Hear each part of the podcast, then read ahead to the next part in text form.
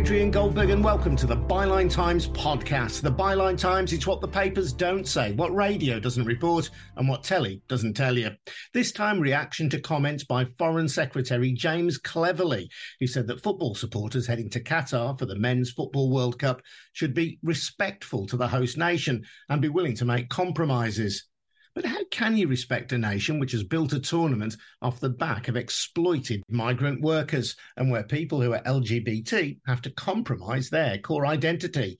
Cleverly was himself reacting to a protest by Peter Tatchell in Qatar, in which the celebrated activist held up a banner outside the National Museum in Doha, which read, Qatar arrests, jails, and subjects LGBTs to conversion. Tatchell later released a statement saying there can be no normal sporting relations with an abnormal regime like Qatar. It is homophobic, sexist, and a racist dictatorship. Qatar, he said, cannot be allowed to sports wash its reputation. It is using the World Cup to enhance its international image. We must ensure that the tyrant regime in Doha does not score a PR victory. And Australia's footballers have released a video urging Qatar to legalise same sex marriage. And they've criticised the exploitation of migrant workers during the construction of World Cup stadiums, saying this cannot be ignored. We have learned that the decision to host the World Cup in Qatar has resulted in the suffering and in the harm of countless of our fellow workers. These migrant workers who have suffered are not just numbers. Like the migrants that have shaped our country and our football, they possess the same courage and determination to build a better life. As players, we fully support the rights of the LGBTI plus people. But in Qatar, people are not free to love the person that they choose. Addressing these issues is not easy, and we do not have all the answers. We stand with FIFPro, the Building and Woodworkers International, and the International Trade Union Confederation, seeking to embed reforms and establish a lasting legacy in Qatar. This must include establishing a migrant resource centre, effective remedy for those who have been denied their rights, and the decriminalisation of all same sex relationships. These are the basic rights that should be afforded to all and will ensure continued progress in Qatar. This is how we can ensure a legacy that goes well beyond the final whistle of the 2022 FIFA World Cup. Ahead of the Rainbow Laces weekend, when English football celebrates LGBT inclusion, we'll be hearing from Felix Jakens from Amnesty International and Sarah Robinson, a member of Proud Baggies, comprised of LGBT supporters from Championship team West Bromwich Albion, my club as it happens. First, though, just a reminder that the Byline Times podcast is funded by subscriptions to the Byline Times, must read monthly newspaper, which has exclusive content that you can't read anywhere else. We can report without fear or favour because there's no billionaire or shadowy oligarch telling us what to say. Our funding comes from ordinary subscribers, people like you. So please subscribe to the Byline Times if you can. You get full details over at bylinetimes.com. Subscriptions start from as little as £3 a month. Full details, as I say, at bylinetimes.com. And if you've already taken out a subscription, thank you. Felix, I want to talk uh, in detail about the LGBT issue, but let's talk about migrant workers. We're talking about a situation here in which many people have died building the stadiums, which we will be watching in the World Cup. Yeah, thanks, Adrian. So we know that Amnesty International know that around 6,000 people have died since Qatar was awarded the World Cup. So that's 6,000 migrant workers died in the country since Qatar was, was awarded the World Cup. Now, the exact cause of those deaths is extremely unclear, and that's due in large part to the deliberate obfuscation by the Qatari authorities about actually revealing the causes of those deaths. But we know that an enormous number of them are likely to have been caused by labouring under the hot sun for 14 hours a day, extremely unsafe conditions on building sites, and a whole host of other things. So, you know, Qatar got awarded this World Cup 12 years ago, and they've been in full full building mode ever since. And it's only been in the last sort of couple of years that they've started to actually reform what they call the kafala system, which is essentially a system of indentured labour, and which these migrant workers have been subjected to, which involves things like you know illegal recruitment fees, so between one and three thousand US dollars just to come and get just come and take up a job in Qatar. Um, extremely crowded, unsanitary um, accommodations. So twelve people, you know, twelve men being crowded into a single room. You know, Fifty men using one toilet, and then virtually no health and safety in place in, in, in any way, no minimum wage, uh, no ability to leave uh, someone leave your job without the permission of your employer, no ability to leave the country without your employer agreeing it. And that's only been very mildly reformed in the last two years. Um, so there's been, you know, there's a 10 year period where migrant workers were coming and working often for very little money in these extremely unsafe conditions. We know that many thousands of them have died in the process. So, yeah, it's an extremely serious issue. We have to say that they have made some, have been some improvements. They have made some, you know, some steps forward um, in terms of how they protect migrant workers. There is now a minimum wage. They have brought in these they're not unions, but they brought in kind of employer led committees where workers can raise concerns. But yeah, I mean, there's still an extremely long way to go. And given that the World Cup is only about three weeks away, it doesn't seem like progress is going to be far enough, go far enough. So what Amnesty and our partners are calling for is for FIFA to and the Qatari authorities to establish a compensation fund, 350 million pounds. Standing to make six billion profit from the World Cup. So to set that money aside to compensate the families of the migrant workers who have lost lost their lives uh, in delivering this World Cup. Yeah, I've seen a figure of 5,927 deaths of migrant workers between 2011 and 2020. Those were workers from India, Bangladesh, Nepal, and Sri Lanka. And there were also 824 Pakistani workers who had died in Qatar, according to the Pakistani embassy, between 2010 and 2020. So we're actually getting towards six and a half thousand workers who have died. That was on infrastructure projects in Qatar. But really, since 2011, anyway, when they were awarded the World Cup, the World Cup has been the primary infrastructure project in Qatar itself.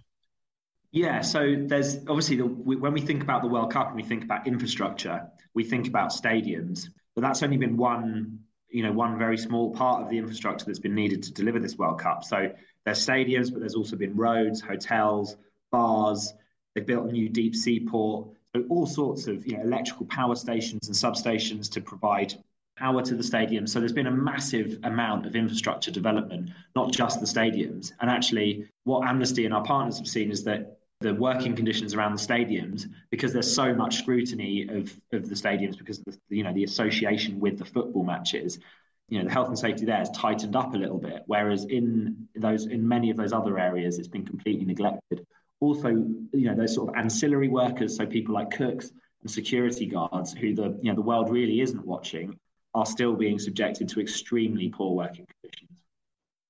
Sarah, then we have this LGBT issue, and I just think it's very apt in a weekend when English football is celebrating rainbow laces. People may criticise that in some regards and question how sincere football clubs are about that. But it is an initiative. Players will wear rainbow laces. There will be pro LGBT messages on boards up and down the country inside stadiums. How do you compare that with what's happening in Qatar?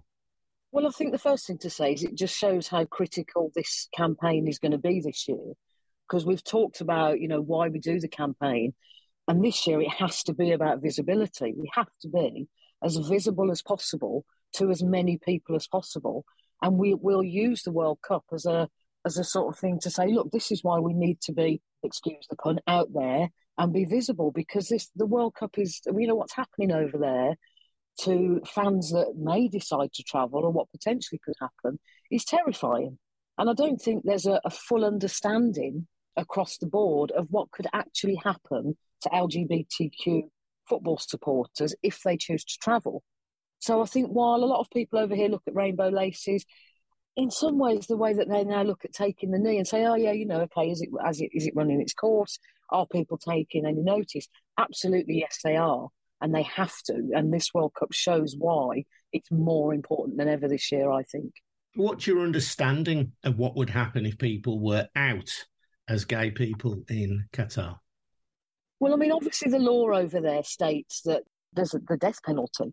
You know, the ultimate um, punishment there for being for being gay is the death penalty. Certainly, arrest and harassment. We've heard this week that obviously Peter Tatchell being arrested and released. We've heard that LGBT people are being taken off the streets. Now, whether that's pre World Cup as a, I don't know, inverted commas, clean up, who knows, that they're being taken off the streets and then are being beaten and are being persecuted. That's terrifying in 2022. It's punishable by severe prison sentences. And we did see recently some reports, I think that Sarah was referring to from Human Rights Watch, about LGBT people being detained and beaten and the use of conversion practices. Amnesty doesn't have our own evidence on those, though. So just, just to say that. And in terms of the death penalty, I think it's it's sort of on the statute books, but not we don't understand that it's that it's used. Whether or not that's the case is sort of almost slightly beside the point, though. Your understanding is, in any event, it is against the law and people would be punished. Absolutely, yeah. Mm. Sarah, people might say there's a degree of hypocrisy about this, though, from the West or from English football. You know, we've had, I think, one out gay footballer, one out gay men's footballer, Jake Daniels at Blackpool, and he is the first professional footballer to say they are gay since Justin Fashanu in the 1980s. And Fashanu only came out after he had finished his football career, if I remember correctly. So, how comfortable are people to express their sexuality in men's football? Well, I think it's a bigger picture for me because whether they're comfortable or not is to do with the current climate, which, as we know, is becoming a lot more hostile to anybody, not just the LGBTQ community. Any minority community at the moment is coming under more and more scrutiny.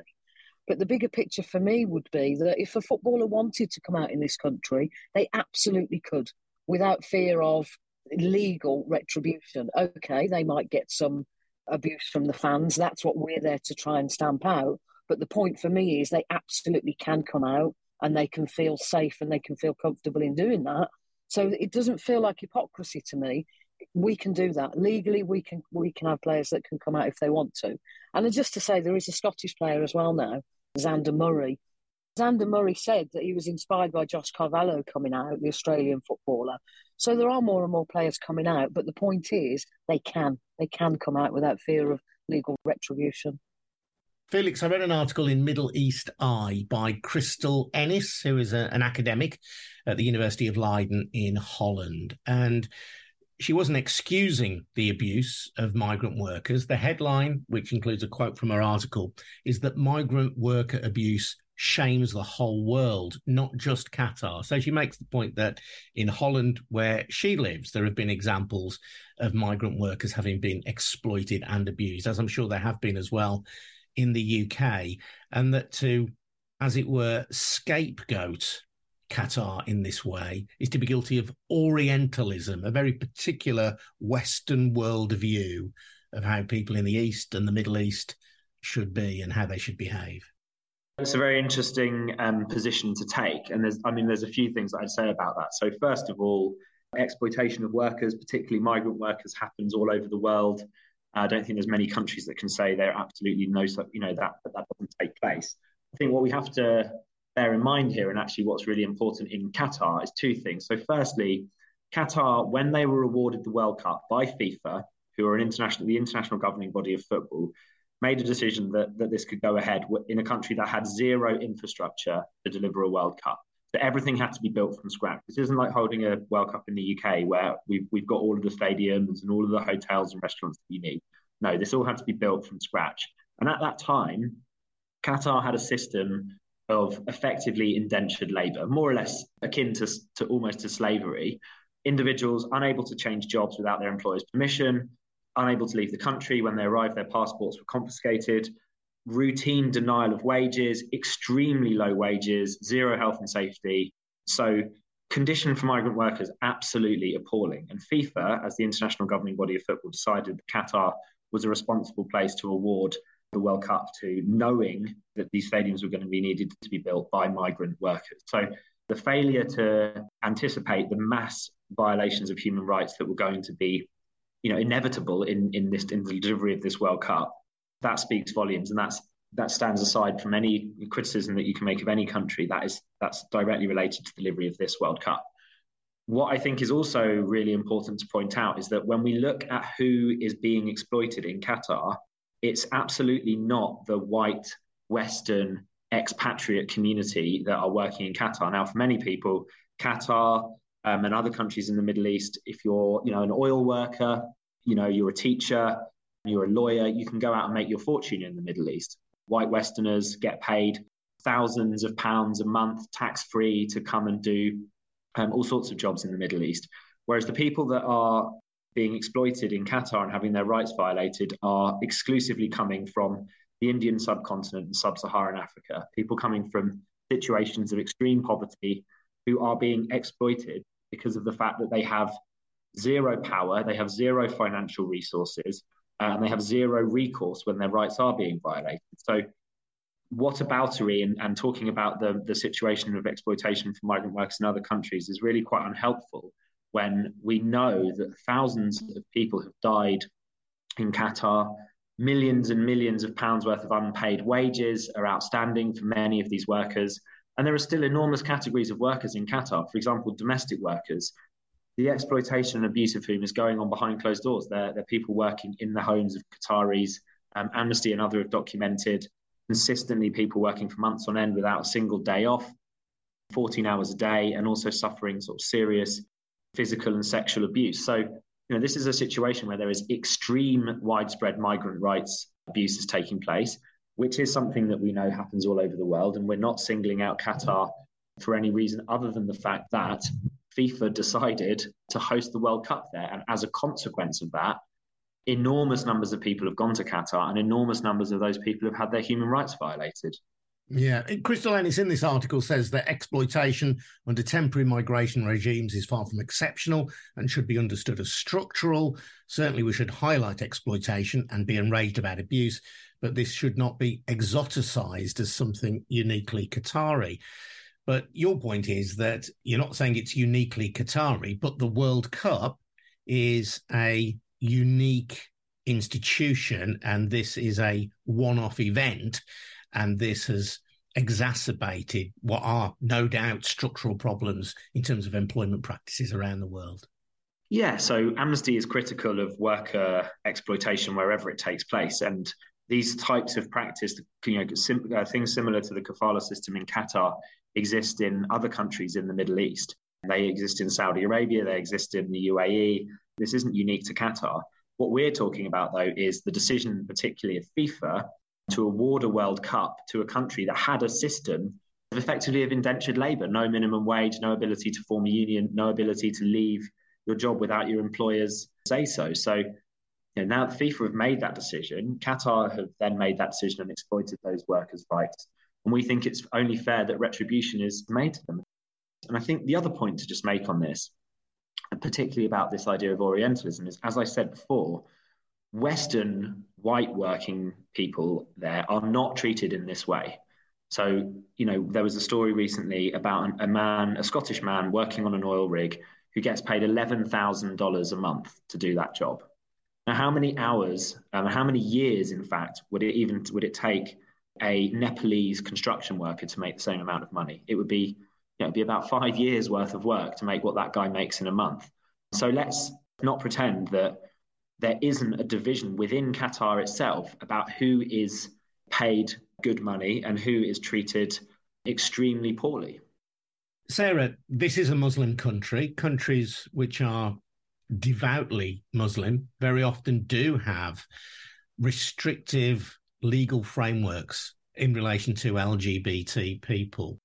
How do we manage that, given that FIFA, in taking the World Cup to different countries and different parts of the world, will perhaps inevitably take it to countries that don't share a more liberal view about LGBT rights? Well, I think there's a couple of things to say there. I mean, the one is, and we touched on this with the Commonwealth Games earlier this year with Tom Daley, is that do we want to be taking major tournaments to countries that have poor human rights records, poor LGBT rights, sexist environments? Do we want to be taking major tournaments to those countries anyway? Should there be a minimum standard that says you have to tick this, this, this, and this box before we'll even consider bringing our tournament to you? Now, you can't discriminate on the fact that just because it's a Muslim country, that's not how it works it works on let's look at the, the bigger picture, let's look at the human rights, let's look at women's rights, let's look at LGBT rights. So I think that's the first thing to say. The second thing to say for me is I mean, I go to the football every single week. I go as a football supporter. I go to watch football. I don't wish this to sound flippant, but I don't go to be gay. I go to watch the football. And the England supporters, Wales supporters, any supporters that are going to watch this World Cup in Qatar are going because they want to watch the football. So where does this argument come from about, oh, well, you know, don't come over here and be gay? Well, uh, do you understand what I'm saying? There isn't going to be an open sort of anything going on other than watching football. That's why we're going. And straight away, there's this assumption that people will go, gay men or lesbians will go to the to watch the World Cup, and they're going to be doing things other than watching the football. No, they're not. They're going to support the football. Mm. But I suppose the point is that were you to kiss a girlfriend in public in Qatar, in Doha, let's say, you would face the full force of the law. If you did that in Birmingham, I saw two, I think, gay guys kissing in the middle of Manchester yesterday, and that was just something that happened on the street and nobody really bothered. I suppose that's the point, isn't it? You go there as a football fan, you want to follow your country, but in expressing your identity in other ways, you might fall foul of the law. But your identity in going to Qatar is going as, for example, an England fan or going as a Wales fan. That's your identity. When we go to the football, ultimately the first thing we are is we are football supporters, and that's why people are going. And I know people that support Wales. This is the first time Wales have been in a major tournament since I don't know when, and they won't go to the World Cup. So that, you know, this would be their only opportunity to go to a World Cup to support their team, and they don't feel safe enough to go. Now, all they want to do is go and watch the football. I understand what you're saying about, you know, if you like public displays of affection. And I think there is an argument for just being respectful of where you are, whether that's in Qatar, whether that's in Morrison's car park, whether that's outside the Albion ground. There's always an argument for me for a bit of public decency. But we shouldn't be having it hanging over us that if we do do anything, that there's a chance of being arrested and beaten. Absolutely not. That shouldn't be the case wherever we are. And the friends you're talking about then won't go to the World Cup, your friends who are Wales no. supporters, because they're fearful that in some way they might express their sexual orientation and that might mm. get them into trouble. Absolutely. And and you know, there's different ways of expressing your orientation. For example, I'm hearing now that gay people are going to struggle to get hotels. So if, if two gay men who are a couple have booked a hotel and then they get there and the people in that hotel take one look at them, don't like the look of them, realise they've only booked one room, realise it's a double room, they're being turned away from hotels. So there are different ways in which you express your sexual orientation. Booking a double hotel room is one of them because it's obvious if two men turn up, double room, they're a gay couple. They're going to get turned away. So there's lots of different ways that you express yourself. And I think it's for Wales supporters in particular, and I'm saying that because I'm sitting in Wales right now, it's terrible that they can't go to the World Cup because of that. Would you think about going to support England in Qatar? No, I don't think I would. I really don't. I mean, I've talked, I've toyed with the idea of would I do we boycott or do we go and protest? And I think there are certain countries where you would go and protest, a country where, and I understand what Felix is saying, it's that the death penalty's never been used. But would I go and protest in a country where the ultimate punishment is the death penalty? Absolutely not. No, I w- I wouldn't go. I would boycott rather than protest. And all all credit to Peter Tatchell for doing what he's doing because the risks are huge. Felix, there was a survey carried out by a Scandinavian media organisation they surveyed 69 hotels on FIFA's official list of recommended accommodation. Three said that they would deny entry to same sex couples. 20 others said they would accommodate them as long as they did not publicly show that they were gay. And 33 hotels had no problem with booking same sex couples. So, is it possible that the fear around Qatar is worse than the reality is likely to be? the point that Amnesty and some of our partners have been making about this whole issue, and the point that you know is partly what Sarah's getting at, but building on that is that okay, so there's going to be the World Cup, and there's going to be the traveling fans who come to Qatar. And, you know, the Qatari authorities have already had plenty of bad publicity about their record on LGBT rights, on workers' rights, you know, on all sorts of different things. And they're not going to want to be in a situation where they're arresting lots of gay people who are who are visiting the country because it's just it's just further bad PR, right? They've spent a lot of money on this World Cup. They want it to be, you know, they want it to go off. They want to have that good PR. This is a massive sports washing moment for Qatar. You know, it's parading itself on the world stage as a major player internationally. So I think the issue for for fans, and I'm, and I wouldn't question anything that Sarah said about the fear that LGBT fans travelling will have, and I think those fears are right. But I think that they're only one fairly small part of this picture because you know the much bigger issue here is is for the LGBT people who who live in Qatar who are completely it's illegal for them to express their own identity. And you know for those people once the World Cup rolls out of town and the and that scrutiny kind of comes off Qatar what does life go back to being like for them? And again this is something which I think it's really important that we we talk about in exactly the same way as the migrant worker issue is that yeah the Qataris are probably going to do all they can during the actual World Cup period itself to try and dampen down as much as possible the, these issues and to appear open and welcoming. But what's the situation going to be like once the scrutiny of the World Cup is gone? And I know Nasser Al Khater, who's the guy that's in, in charge of the World Cup, was recently asked a question by a journalist whether you know what would happen if the two of them were to walk down the street together holding hands. And he said well no one would bother us. And that's fine if you're the you're someone that's on the, the chair of the executive committee for delivering the world cup. But if you're an ordinary qatari who's gay um, and wants to walk down the street holding the hand of your partner it's going to be a very different story. You're likely to face arrest beating and time in prison just for expressing your sexual identity. So the travelling fans were a really important part of this conversation. But i think the ordinary qataris are going to be left behind after the World Cup is finished is who we should be really talking about.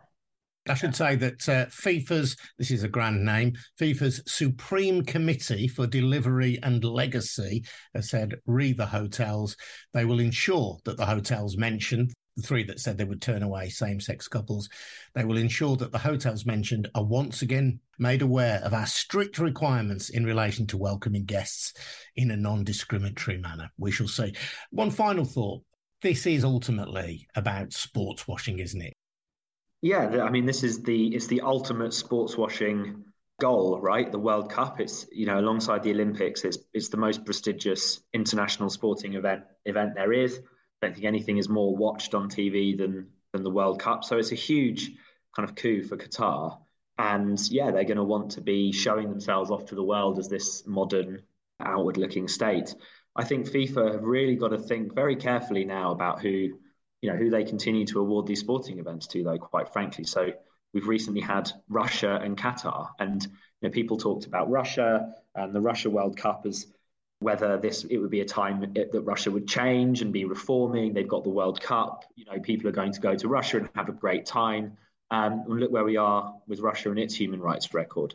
Look where we are with China after China had both the summer and the winter Olympics. We've got a million people in internment camps in Xinjiang. So the idea that these sporting events are anything other than part of a wider package of kind of normalization of these regimes which really do not protect, respect, or fulfill people's human rights to almost any degree It's fanciful. This is this is all about sports washing. It's all about PR. It's all about appearing to be big players on the global stage, but really being countries that, that really do not respect the rights of their civilians. I think, particularly with Qatar and the migrant worker situation, Qatar is a country that, that could have easily afforded not to have to exploit workers in this in this way. The amount of money that they have spent on this World Cup, you know, if they'd have diverted just a small fraction of that to paying people not poverty wages, to giving them decent accommodation, it would have been absolutely affordable to Qatar. They built the Shard, you know, they're holding the World Cup. They have got money to burn, and yet they chose still to utterly disregard the human rights of the people that have come to deliver that for them and to, to sort of win them that sports washing crown. So it's a very difficult thing, and it's something that FIFA and these big international sporting bodies really need to, you know, need to come to terms with. I think. Felix, thank you very much for your time. Felix Jakens from Amnesty International. Thanks also to Sarah Robinson from Proud Baggies. I'm Adrian Goldberg. This has been the Byline Times podcast. If you want to support our work, then please take out a subscription to the Byline Times to get full details of how to subscribe to our brilliant monthly newspaper over at our website, bylinetimes.com. Bye now.